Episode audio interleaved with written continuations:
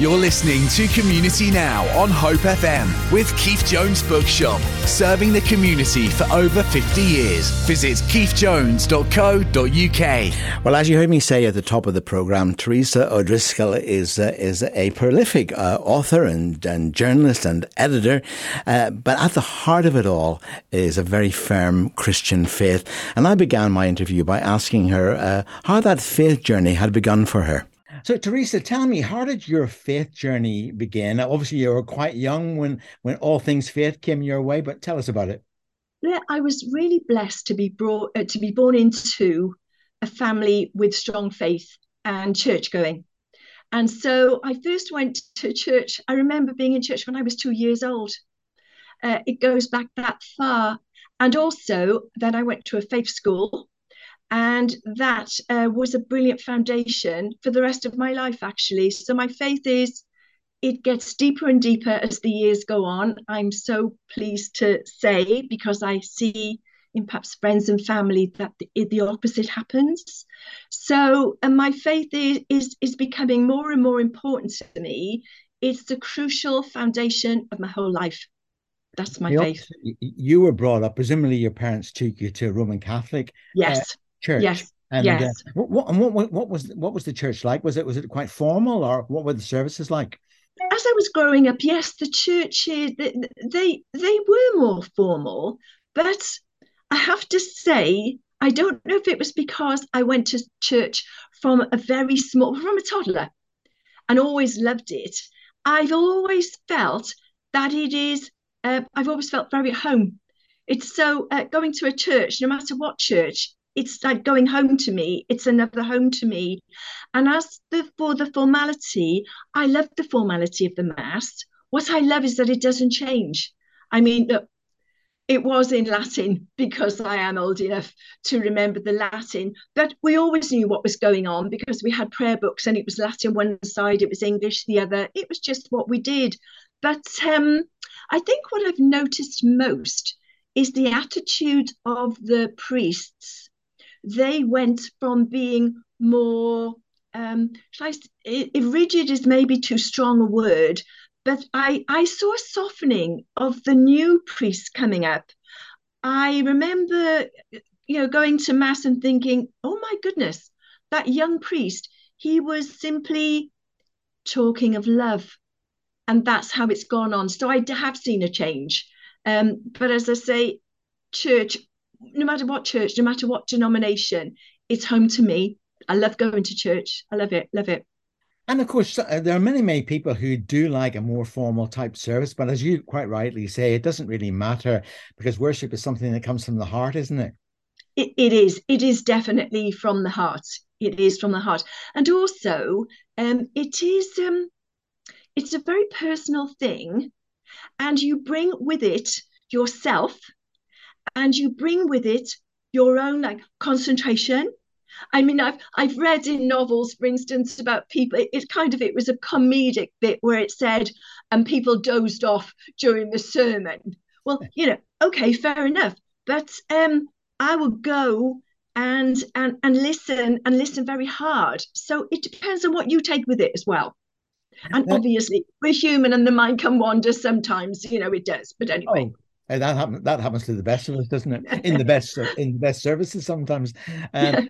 They so did, uh, uh, and obviously you, you're going to church. So did did you pretty much accept, you know, the, the that Jesus had died for your sins and so on, uh, just as a child, and or, or did you did you do that at home or a wee bit later on? When did it become very personal to you?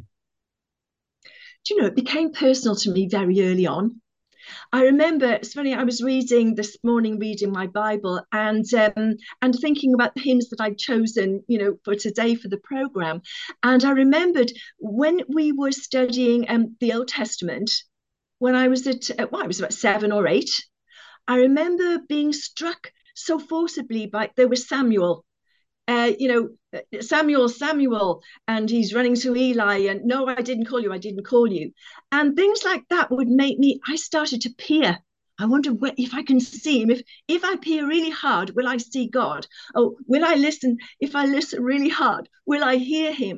So from very early on, I think it's because Um, well, I have a vivid imagination. I do. I was born to write, and, and that, that that what I've just told you, it demonstrates that I was born that way. But also, as I say, I was born in a very Christian family.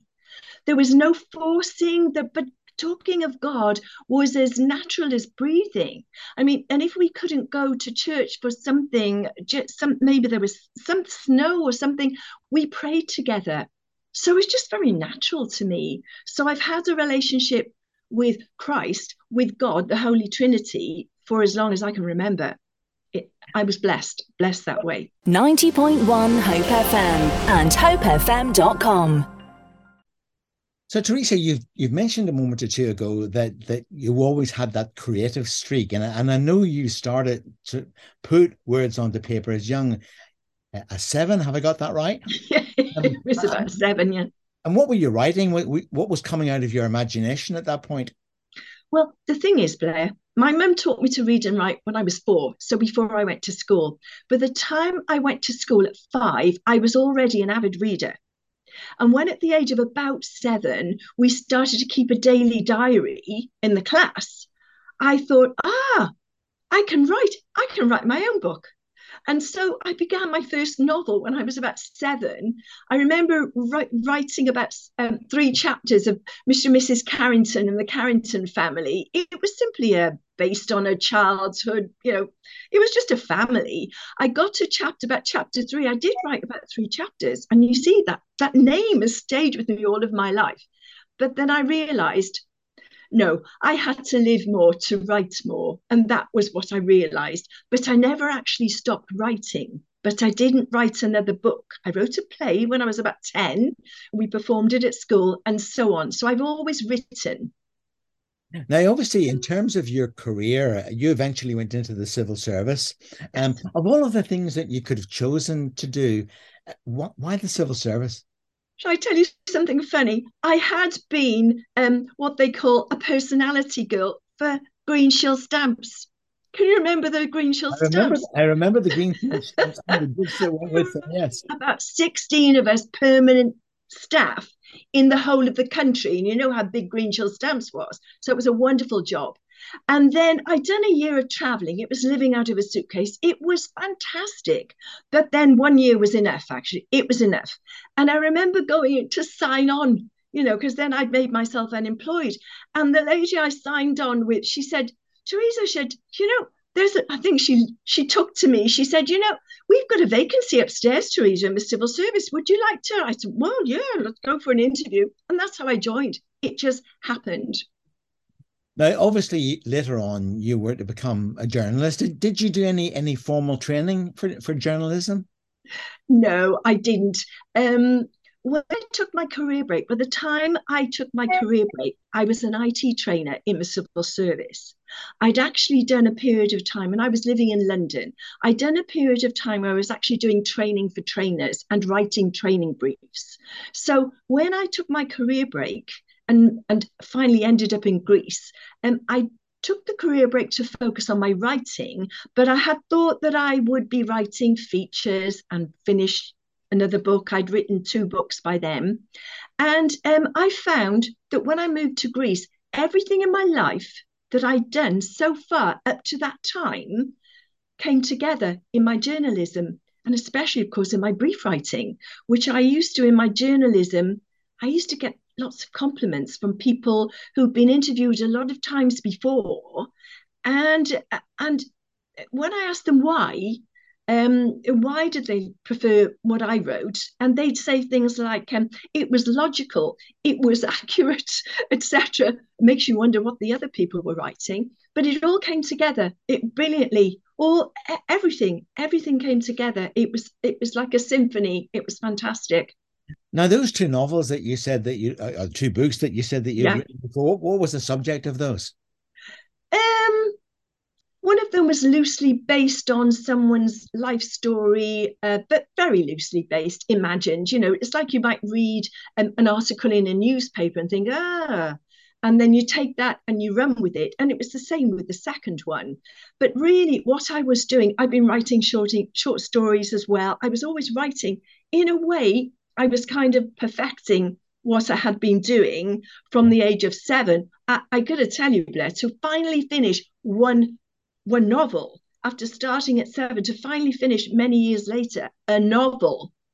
I could have written a book on how to write a novel because the way that that came together, which basically is perseverance and not and not you know just like brainstorming in a way not uh, criticizing what you're writing just get the story down. So anybody listening wants to write a novel i'd say just do it.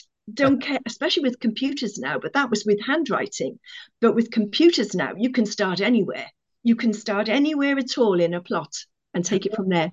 I was going to ask you because there probably is somebody listening to us right now who have thought you know, I really like to write, whether it was their their their biography or or or whatever, or or yeah. even uh, like yourself, uh, you know, a work of fiction or, or or whatever. And they do say that inside all of us there is a novel. um, but but uh, people are often put off. What tips would you give somebody who who felt the urge to put pen to paper, but maybe were a little bit intimidated by the thought? Well, I'd say first and foremost, pray about it because that's what I do now. That's what I've learned over the years. And I told you my faith is getting deeper and deeper. So before that, pray. I would say, pray and say, oh, something, oh dear Lord, oh, I feel that I want to tell my story. And I think that everyone does have a story in them that someone will want to read. And there's some very, very inspiring stories that people carry around and they don't share. And I wish that they would really. So I would say pray. And then I'd say be fearless. Because at the beginning, when I started to write my books, and I, I told you the three chapters, then I'd start another one, another chapter of a different book, uh, two chapters of another one. And what I made the mistake of doing, I realized in retrospect, was trying to be perfect. Because I tell you, when you're writing an article, even, or if you're writing a blog, what or whatever you're writing, but a book, the beginning really, in a way, is the last thing you write, in as much as you write the story, get it down in any way you can, and then the beginning you polish and polish and polish. But I didn't know that. So I tried to polish and polish, and I never got any further. So I gave myself the permission to write freely so, as I just said, my story, the first novel, came out in fragments.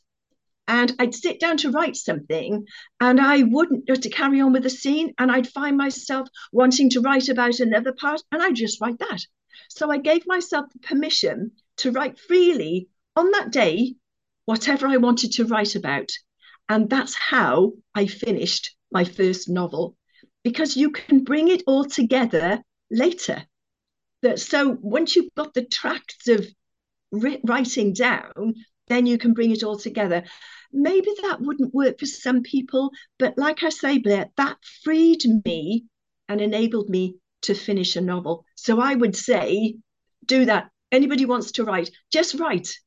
Just write. 90.1 hope fm and hopefm.com so, Teresa, I mean, obviously, we talked quite a bit about your writing. The one thing I haven't asked you thus far is the encouragement that you got along the way. I mean, obviously, you know, no doubt, no doubt, you have a publisher now, and uh, and whatever. But in those early stages, uh, before you had anything published, uh, did you have people around you who said, "This is really great, Teresa"?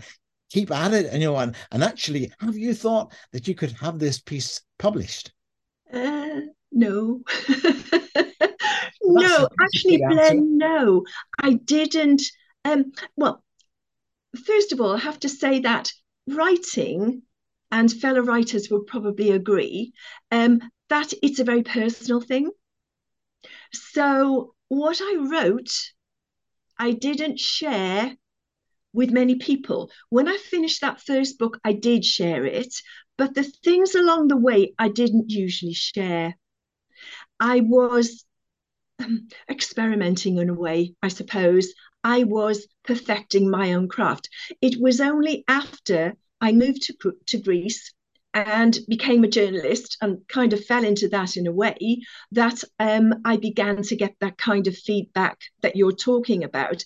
But I also learned very early on, and this is a good thing to say to your listeners who want to write be very careful who you share your writing with because not because there's a lot of pretty awful critics out there.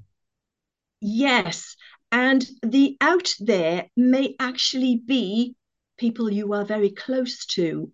I don't mean to be negative at all, but um, they they they can be very critical. So if you know someone is more likely to be critical, and you want to show them, you know, your delicate writing that you you you you poured your heart and soul into be careful who you share it with and i learned very early on when i was writing the articles in greece where i had over a thousand articles because i was writing for what's on where um, magazine. It was called uh, Insider Athens. Um, actually, it was called the Athens Scope. I was writing for Insider before I came back. Um, I learned very quickly not to show the articles. I just write them, and then I became confident early on. After showing, no, I just wrote them. They were published, and then I would only look at the articles when someone's, you know, said, "Oh, Teresa, I really like that article on." I'd say, oh, I think, oh, and I'd read it and I go, yeah, yeah, not bad, not bad. so even I, I became a, a bad critic of mine. If you mm. see what I mean, I just write it, you know, pray about it, write it, and get it in print, and then move on. That's what I did.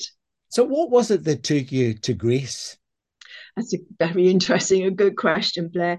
Um, so I'd taken this career break to focus on my writing, as I've said. And I actually planned to go to New York. I'd kind of semi arranged to go to New York uh, for, for a little while and to write a book based in New York. But meantime, I'd already booked a holiday in a resort in Corfu that I'd been a number of times. And um, I booked a three week holiday and uh, when I was there, I made new friends, and um, there was a, a, lovely Australian girl, Rebecca. She was traveling around as you do, and she wanted someone to share with her, and her friend was going to London, and oh, I don't know, I don't know, and I ended up staying the summer. That was it. I stayed the summer in this gorgeous, uh, um, you know, resort that I loved, and um, then I moved to Athens, and the next, you know, the rest becomes history. It was my the beginning of my Greek odyssey. 90.1 Hope FM and hopefm.com. So obviously you've said to us, Teresa, about being in Greece. Can you remember the very first article that you had published in Greece, uh, or indeed the very first article that you had published, where you began to get more of a wider feedback, throwing yourself to the lions, as it were? What was it like? Well, the at the beginning, when I moved to Greece, I was working for a man who was a journalist. He was a stringer for a number of newspapers, including, you know, the Telegraph, the whatever, in Britain and in New York. And he was bringing uh, my channel for music. It was a music channel from Paris to Athens. And he got me to start to write articles about that. And that was, they were well received. Um, I do remember then um, I was asked by the, the magazine, this Athens Scope, to begin to write more articles from them uh, for them because they really liked what I wrote. So, um, and I started to write all sorts of things, travel features and all manner of things there. And it developed. It, I, I wrote more and more for them. And finally, they asked me to be their contributing editor. So I was writing them between 11 and 13 articles a week, which was which was a lot, um, but great fun. I used to have deadlines starting from about Wednesday at two o'clock, and I'd be driving around. Um, it was close to Parliament Square. Syntagma was the office. Driving around, and uh, I couldn't park. And I'd phone, right, I'm, I'm coming now. I've been there. I've been around three times. Can you come out? I'd be on my huge brick of a mobile phone, and they dash out. They take the floppy disk from me and the photographs, and then I'd make my deadline. I'd go off to the next interview. It was very exciting, Blair.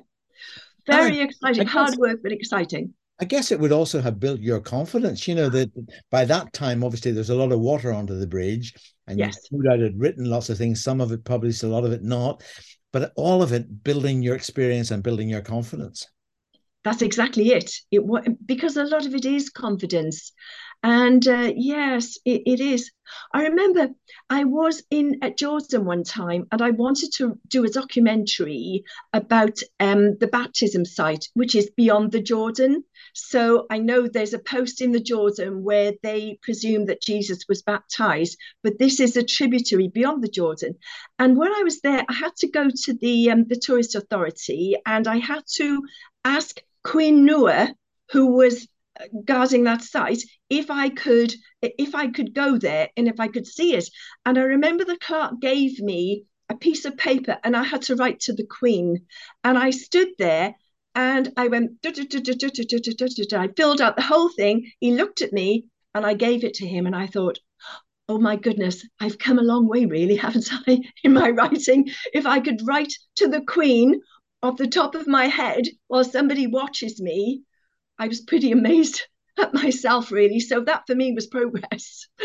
now, the first time that we met, it was just prior to the publishing of of your of your book on the subject of prayer, and it was, uh, you know. Uh, about praying and, and about listen, pray then listen. I think was the title of yes, the pray then listen, a heart to heart with God. Now, obviously, that that was a slightly different departure for you. Um, had you always wanted to write on the subject of prayer, and, and how how has that book been received? It's been very well received. Uh, thank you for asking. Um, yes, I had written a book when I was still in Athens called Nine Days to Heaven How to Make Everlasting Meaning of Your Life. And that was my personal effort to evangelize, to uh, present uh, God to people perhaps who didn't know him in a very simple way. But with regard to Pray Then Listen, it's a book that I never would have written, but God asked me to write it. Um, he actually, it was on my dad's birthday, which 15th of January 2017 it was, um, standing at the back door, I was cooking lunch, and God told me, write a book and show people how to speak to me. And um, it was, I mean, I I hear from God a lot. I'm very blessed, but He'd never asked me to do anything like that before. So I wasn't quite sure what He wanted of me. I prayed about it, and um, and I started to write down basically the things that over the years I've been saying to God in an informal way and in situations that I talked to Him, and that came down to a book in the end, which basically so it's Pray Then Listen, a heart to heart with God, where I I encourage people by using my own words to pray with their own words so that they're speaking because everything we say to God, as you know, Blair, it's a prayer that people sometimes don't know. And I do think, actually, especially in Catholicism, we are more inclined to set prayers, which I love, they are the basis of my faith. And I say my prayers every day, uh, my formal prayers. But um, I also, I just speak to God from the heart. I say what I want to, you know, oh, and he helps me. He replies. And that's why I wrote that book. I mean, I was impressed with the book because obviously you, you have prayers within the book uh, uh, and so on. Many of us talk a lot. We we love to talk. And um, obviously, you've said it when you're talking to God, just be yourself. Uh, talk to him as you would talk to your friend. But I guess we're not so good at the second part of the book, which is listening. Um, I often have to apologize because I'm saying to God, I'm telling you what you already know. Uh, and sometimes I'm telling you how you should act. But I'm not alone in that, am I? And I think a lot of us, we do the talking, we make the requests, but we don't stop to listen. No, I do agree. And also, I think with a lot of people that I come across in my work, it's not even a question of stopping to listen, they don't know how. When I broached the topic of listening for God's replies, I'd get blank looks so often. Um, and and I with my friends and my family and my my, bro- my brother's exactly the same as me. He's talking to him all the time. He's listening all of the time. A lot of my friends they're the same. No matter what denomination of christianity they're the same. We're listening we're talking but a lot of people have no idea how to listen for god. And so as i am so blessed with the lots of experience of god talking to me because i've listened I actively listen. Then I even give examples of how people can listen for God. And I think once that they begin to realize how they can listen, they realize God's been trying to talk to them for a long, long time, but they haven't recognized that that's God. 90.1 Hope FM and hopefm.com. Well, Teresa, obviously, uh, a moment or two ago, you said about how um, people are not very good, don't know how to listen. How did you know? For example, when you heard the voice of God saying to you, I want you to write this book, um, how did you know it was Him? Well, by that time, God's spoken to me so often. And uh, but it, it's a good point if you ha- aren't used to listening for God, and also um, to to to get to the thing where people can sometimes do bad things and they say God told me to. In my pray then listen, I make a point of saying uh, that God will only tell you something that is loving. If it's not loving, that's not God, that's the devil. So we have to be very careful. But with actually um, listening for God, um, I'm just so used to it, Blair. I can't even remember when I began to listen. Um, well, I ask him questions, and then, well, what do you want me to do about this? And and then he'll say, and I go, oh, okay. Is and I find that, sorry, sorry. Knowing, is it a bit of knowing in your Noah? You know that you get that that you you get it. I mean, how do you hear God? Is it an audible voice? Is it is it a voice? No, no, I don't hear God with my ears. I hear God. I say with the ears of my heart. It is a knowing, but it's a knowing something that I didn't know. Um, I might, for instance, have say I've got a dilemma and I think I've got three options, and I'll say, "Oh Lord, what will I do?" I've got this, this, and this I can do. And then he says, Well, what about so and so? And I'll go, uh, I never, I never, ever would have come up with that one. And that's how I know it's God. Because it, it's it's something I didn't know.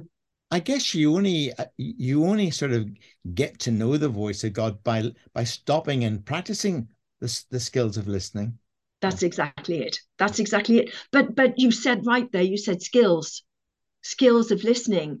I mean, as a trainer, there was a like two week training course on listening skills, so we can take that into, you know, into God, but it's different listening skills, but it's something to be learned.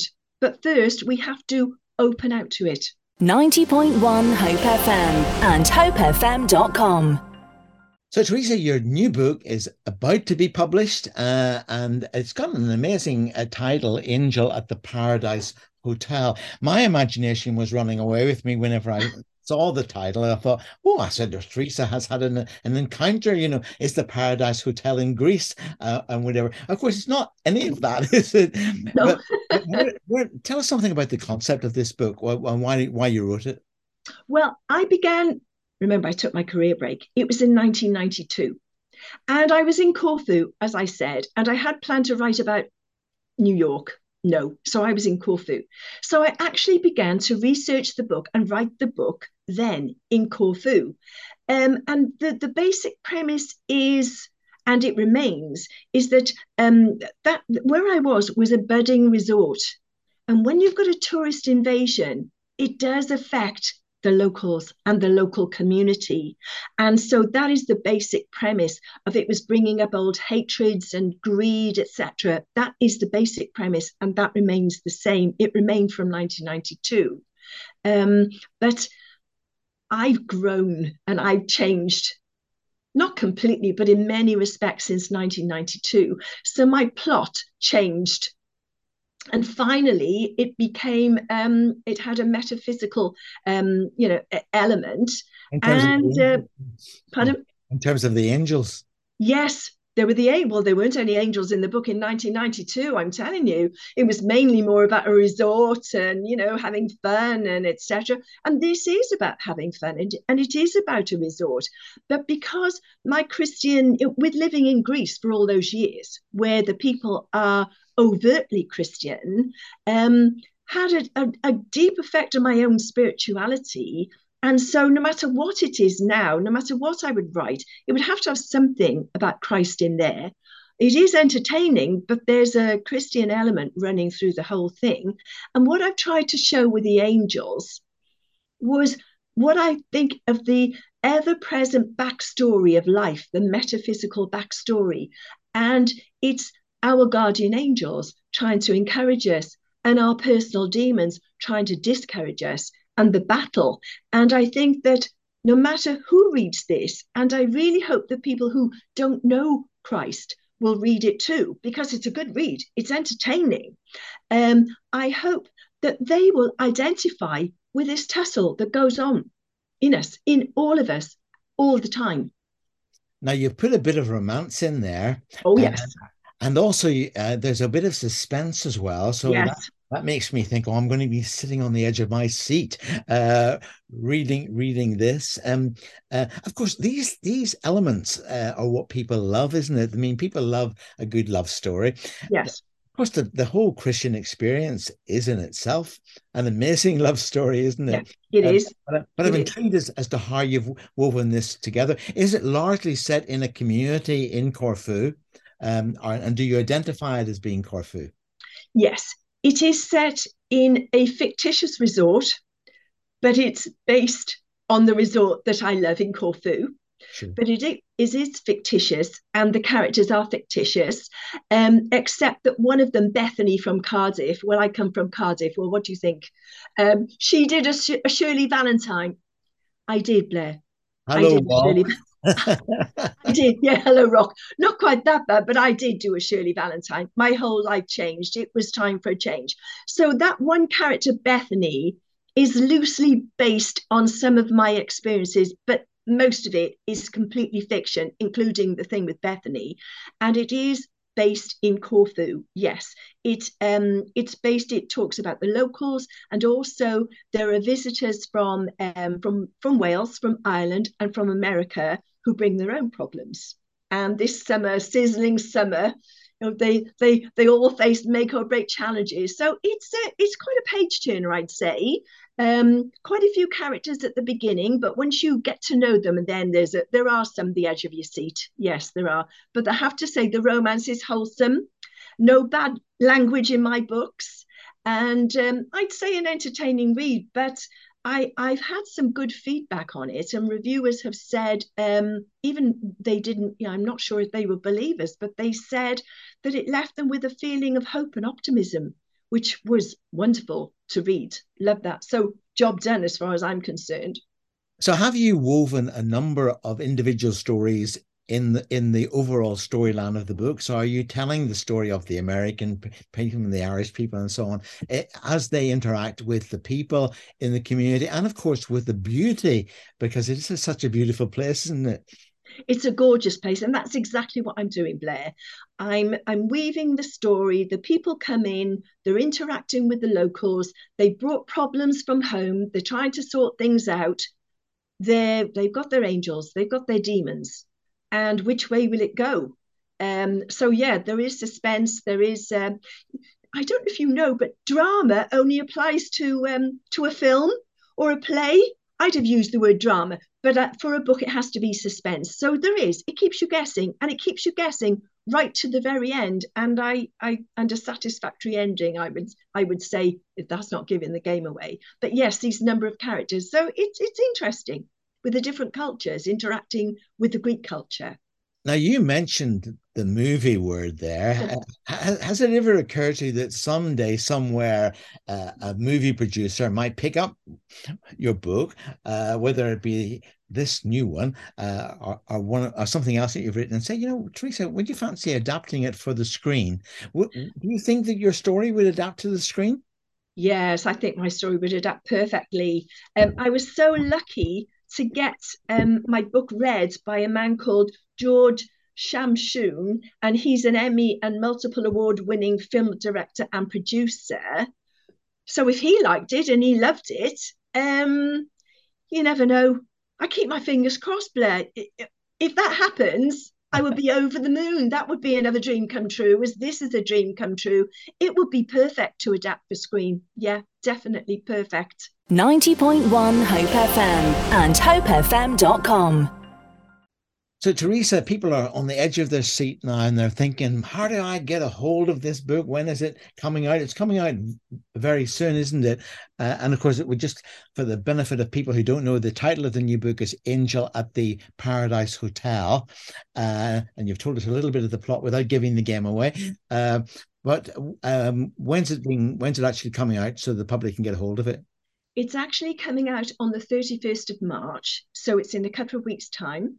Um, I'm launching it on the Friday, the 31st of March. People can get hold of it everywhere, and they can get hold of it now. You can pre-order on uh, on websites or at your local bookshop. Or Amazon, all your usual, all your usual sources. Yeah. Yeah, exactly. All the, all the usual stores. Yes. Yeah. So pre-order now. Be great. Then you can get your copy early. Absolutely. Now, obviously, you're a creative person, and no doubt you're already thinking about what your next great project is going to be. Um, uh, do you have thoughts about about what you might do next? Yes, I do. Well, um, you mentioned my pray then listen. I'm still, you know, pr- working on that, promoting that, and that's an ongoing thing. Then I'll be promoting my Angel at the Paradise Hotel, but I'm also working. I'm already working on the sequel of Angel at the Paradise Hotel, and that will be based mainly in Athens and th- and London, and I might take them to New York as well. So um, plenty going on, plenty in the pipeline. Always, always, Blair.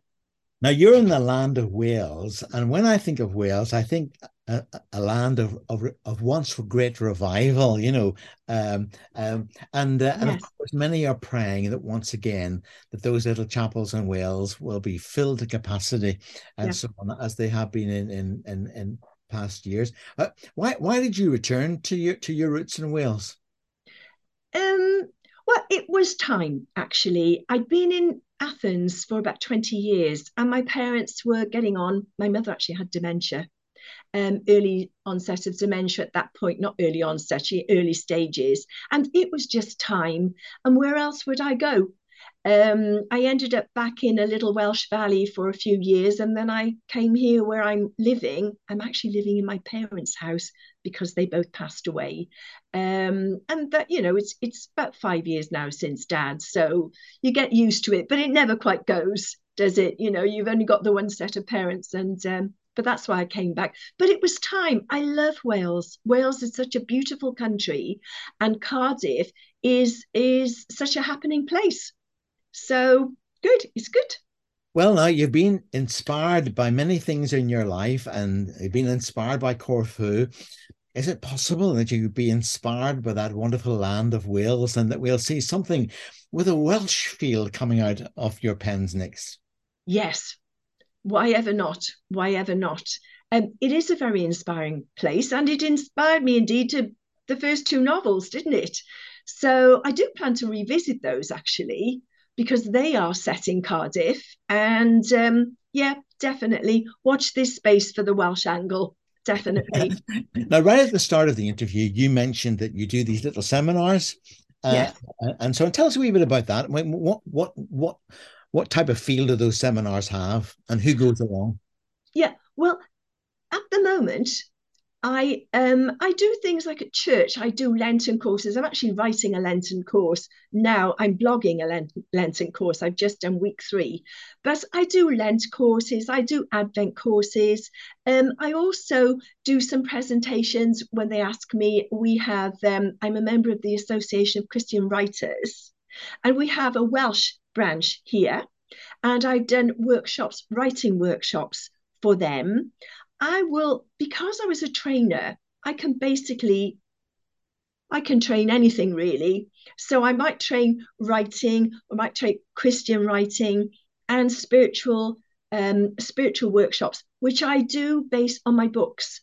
So um, I tend to do things. Well, you've read my book. My book is simple, and and my workshops are simple. I try to bring things right down to simplicity, um, to, to easy, short, and easy to do anywhere. And that's the thing that I, I share in my workshops, including, I've already mentioned earlier, I love to encourage people to remember that the Holy Spirit is with them at all times. So, encouragement is the thing. And also encourage people to take that and to go out and share it. So if, people wanted to to to check out what what the offering was at any one time, how do they do that, Teresa? How do they know when your next course is happening and what it is? To go onto my website, and I have said earlier, Blake, um, Blair, that I would um, try to use Zoom. I fancy to use Zoom so that I could, you know, engage with people uh, all over the place. Um, so go onto my website. It's www.teresaodriscoll.co.uk, T E, and it's all all one word, no apostrophe in there. teresaodriscoll.co.uk, and that's where they'll find details of all of my work and the books, etc. Absolutely, and and obviously the the the uh, pray then listen. We can I can certainly recommend that because that was the when we met, wasn't it? That was it that was it was. And of course, the the you an angel at the Paradise Hotel, which is going to be released in just a few weeks' uh, time. And by the by the time that you're listening to this program, the book will already be out. So uh, so you can rush out uh, and get it. Uh, you've got a good supply, haven't you, Teresa? I have. I have. Yes. Grab well, it while you can.